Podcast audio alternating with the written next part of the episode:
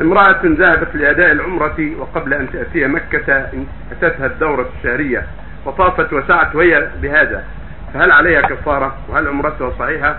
وإذا كان عليها كفارة فما نوعها؟ لا زالت العمرة حتى ترجع وتطوف وتسعى. لا زالت العمرة لأن الطواف لا يكون مع الحي. فإذا جاءت العمرة وأصابها الحي تبقى حتى تطهر ثم تطوف ثم تسعى. وتؤدي العمرة في ذلك تقصر من رأسها وتمت العمرة. العمرة طواف وسعي بعد الإحرام؟ طواف وسعي وتقصير من رأسها والرجل إن شاء قصر وإن شاء حلق. هذه العمرة فإذا وصلت إلى مكة وجاءت الدورة تبقى حتى تطهر. إذا طهرت طافت وسعت وقصرت من رأسها وتمت عمرتها. يعني طواف هذا لا يقبل. ما يقبل عليها أن ترجع إلى مكة وتؤدي الطواف وتعيد التقصير. وأما السعي فيجزئها يعني ما عليها دم؟ لا عليها دم. عليها أن ترجع. آه، ثاني طيب. نعم.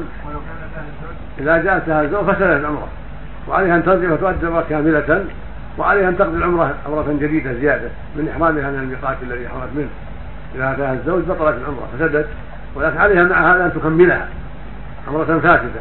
عليها أن ترجع وتطوف وتكمل عمرتها ثم بعد ذلك تقضي عمرة جديدة ليس فيها وضع بطواف وسعي وتقسيم بدلا من عمرتها التي فسدت بالجماع. كما أفتى بهذا أصحاب النبي عليه الصلاة والسلام. عليها شاة دم شاة تذبح في مكه للفقراء عن الدم عن عن الجماع. رجل